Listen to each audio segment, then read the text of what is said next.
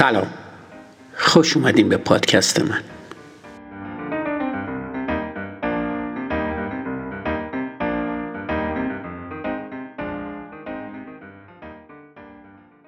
اپیزود 92 فصل دو.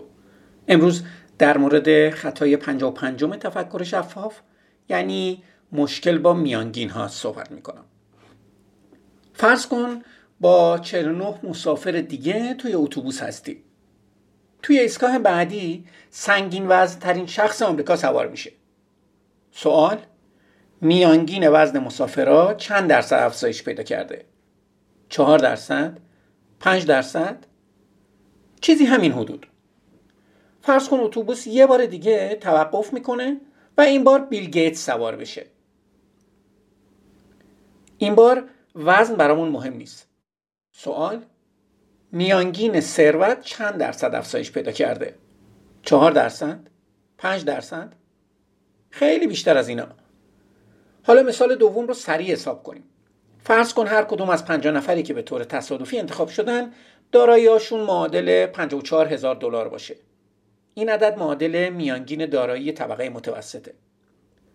ثروت بیلگیتس به مجموع اونا اضافه میشه. چیزی معادل 59 میلیارد دلار. دارایی متوسط خیلی سریع به رقم 1.15 میلیارد دلار می‌رسه. یعنی افزایش بیش از دو میلیون درصدی. یه داده پرت.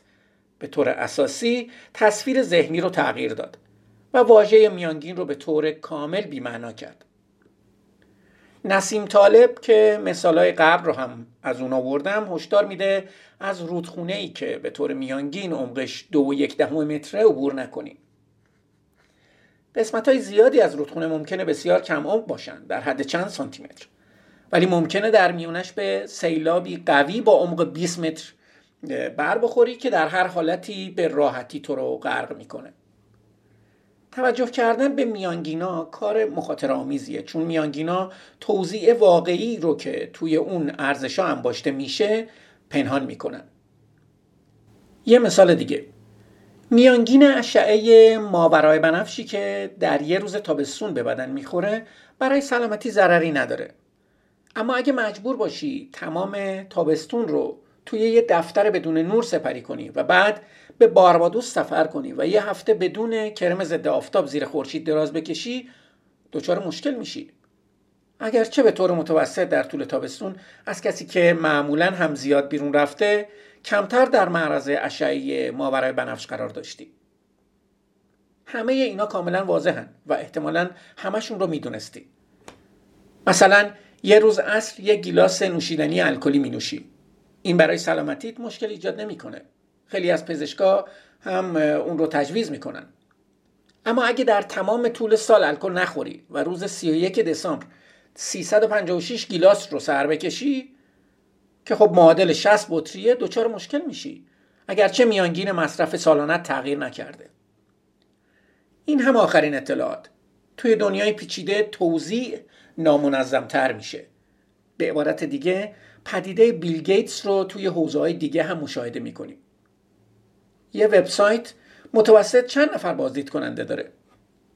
جواب وبسایت متوسط وجود نداره. چندین سایت مثل نیویورک تایمز، فیسبوک یا گوگل اکثر بازدیدار رو به خودشون اختصاص میدن و در مقایسه صفحات بیشماری بازدید کننده های کمی دارن. توی چنین مواردی ریاضیدانا از قانونی به اسم قانون توانی حرف می‌زنن.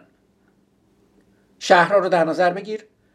روی این سیاره شهری وجود داره با جمعیتی بیش از سی میلیون نفر. توکیو. یازده شهر با جمعیتی بین 20 تا 30 میلیون نفر داریم. 48 شهر بین 5 تا 10 میلیون نفر سکنه دارن. و هزاران شهر بین 1 تا 5 میلیون.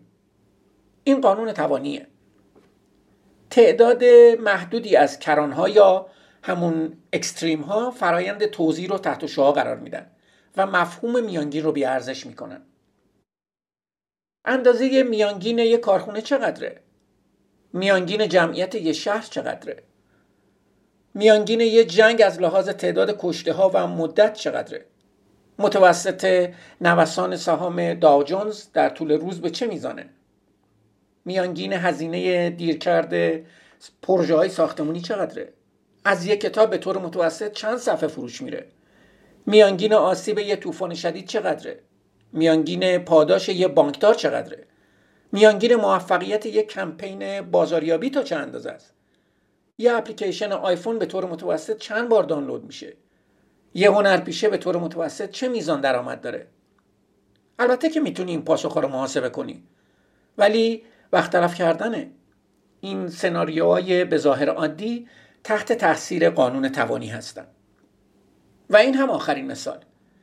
تعدادی از هنرپیشه ها درآمدی بالغ بر 10 میلیون دلار در سال دارن. در شرایطی که هزاران نفر محتاج نون شبشون هستند آیا چون میانگین حقوق هنرپیشه ها رقم قابل توجهیه به پسر یا دختر توصیه می‌کنی سراغ هنرپیشگی بره؟ انتظار میره جوابت منفی باشه. دلیل موجهی وجود نداره. در نتیجه اگه کسی از واژه میانگین استفاده کرد به دقت فکر کن. سعی کن توضیع بنیادی رو پیدا کنی.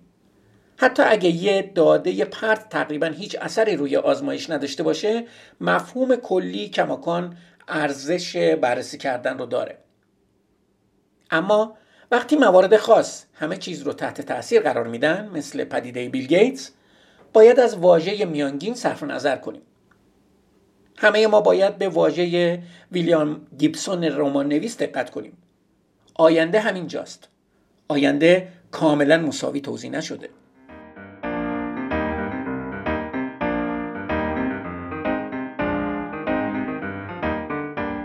مرسی که به پادکست من گوش میدین. منتظر اپیزود بعدی باشین.